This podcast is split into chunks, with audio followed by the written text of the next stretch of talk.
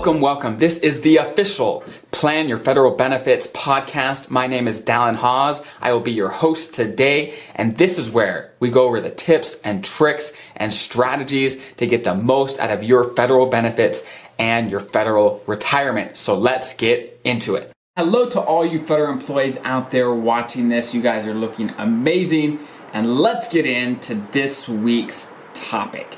And this is a handful of things, miscellaneous things that you should always check.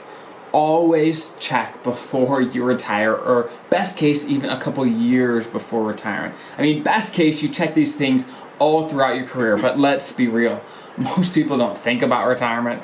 They don't want to plan for retirement until they get really close to retirement. Obviously, that's not ideal right? I wish my clients sometimes would have thought about this just a few years earlier or I mean, if they started at the beginning of their career, their retirement picture could look so, so different. That's just the truth, right? If we all started younger, it would look better. But we can't go back in time. We can only go with what we have now and move forward. So, here I have a list of a handful of things that you should always check before you get to retirement, right? Ideally, a few years, but if you're close to retirement, please check them, check them, check them, especially before you put in your retirement application. Okay, number one.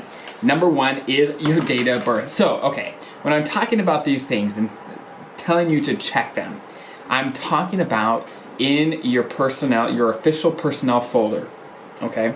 For most people, it's an online thing where all your forms, all your SF50s, everything is in that folder. So when I tell you to check these things, I'm telling you in that folder, go look at the, these things, make sure they're correct so they do all the calculations for your retirement the right way. Okay? First, date of birth.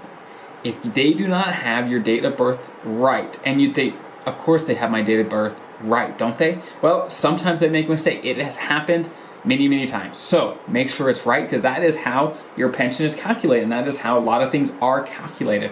Make sure that is correct. Number two, pay changes. So to calculate your high three, which is a component of your pension, right? How that's calculated is based on when you had different pay changes. And if those are not all on your SF50s, you want to go through at the different changes, make sure they are all written at the right times, they happen at the right times, all those things, so that your high three is calculated correctly. Let me tell you this it is very rare that pe- they make a mistake in favor of you. Meaning, it's very rare they're like, oh wow, we actually, we had thought you had 25 years of service and you only had 20, right? It's very rare that happens. Usually what happens is they say, oh no, we, we show you only have 18 years of service while you actually have 20, right? They usually underestimate because there's usually something missing is usually what happens. So it is in your best interest to go in and make sure these things are correct. Okay. Next, service date. So this really goes along with your pay changes, but basically make sure all of your SF50s for your entire career are in there and that the dates are correct, that the day you started is correct and there's no gaps in those SF50s till the day you retire. Of course, if you had a gap in service, that'd be different, but you want to make sure every time you are working for a government agency as a federal employee civilian that it is documented correctly. Okay, next, beneficiaries. Okay, I hand on this one a lot. So you probably heard this if you listen to me at all. And that is make sure, make sure, make sure, make sure your beneficiaries are correct.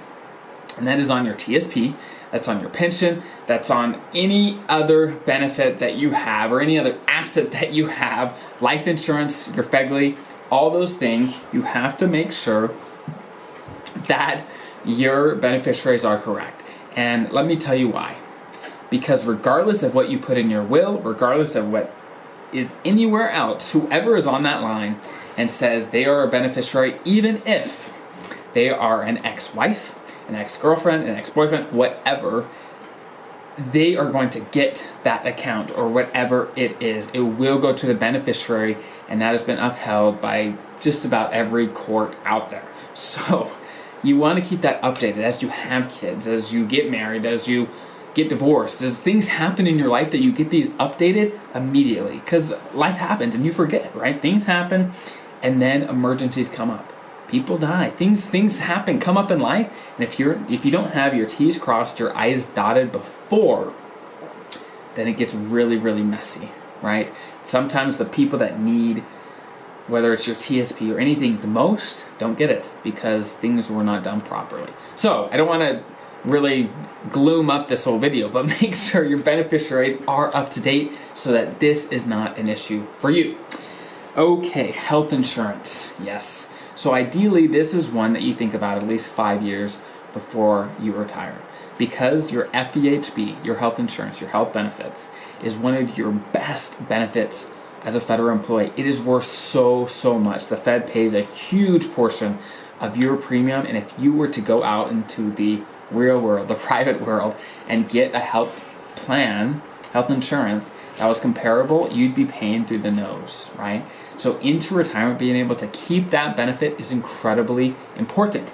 And the only way to keep that, if you, the only way to keep that benefit is if you were enrolled in it for at least five years before you retire. Now, if you were enrolled into TRICARE, right? If, as long as you enroll into FEHB in the last year, right, the last little bit, you're enrolled in FEHB when you retire, and TRICARE actually fills up the rest of the five years, that'll be okay. But other than that, you won't be eligible to keep your FEHB into retirement if that's not covered. Those five years before retirement. So make sure that is on your record, A, and if it's if you haven't had it during those five years, then maybe think about working a little longer. Something if you need that coverage. It's usually super important for most people's financial lives, but make sure you have it all kind of figured out for you. Okay, the last one, but definitely not least, is military service. For many feds, if they are not drawing a military retirement, it makes sense to buy back their military time, right? And making sure those dates are correct, all those things are documented well in your file again, we'll make sure that OPM calculates your pension, your retirement, how it's supposed to be, and not underestimating or undercutting what you really deserve, right? As a federal employee, you deserve and you have rights to these benefits, and you want to make sure that you get everything that really you're supposed to get. That's what this comes to, is that you're just making sure you get everything that you deserve and getting the most out of it. And so you don't have to scramble, redo applications, do all these things in retirement, potentially postponing retirement, that's the worst time to get bad news like, oh, we're missing this, we're missing that. Check these things ideally years before, years out as you go. Keep things updated so you don't have to deal with all the nitty gritty paperwork and all that dirty stuff that no one likes to deal with right at retirement. Okay, that's my rant about checking your personnel folder for today. I hope this is helpful. Please take action on this. I have a bunch of content about your federal benefits, whether that's courses, I'll have it in the description, or my articles I write for FedSmith, or on my website, podcast, YouTube, all kinds of stuff. You have no excuse but to learn about what you have to get the very most out of it. Okay, I am done ranting for today. You guys have a great week, and I'll see you next time. And again, thank you for making to the end of my video, the end of my podcast. I hope this brought value to you and your life. My goal with this content is to bring as much value to as many people as I possibly can. So please, if you can, if this brought value to you, please show your support, subscribe, hit the thumbs up, comment, give me feedback about what you want to hear about, what you want to learn about, and how you can get more value out of this and so that I could do the very best I can to make this the best channel for my viewers, for my listeners, the very best I can. So again, thank you for being here and investing in yourself and in your future. And I will see you next week.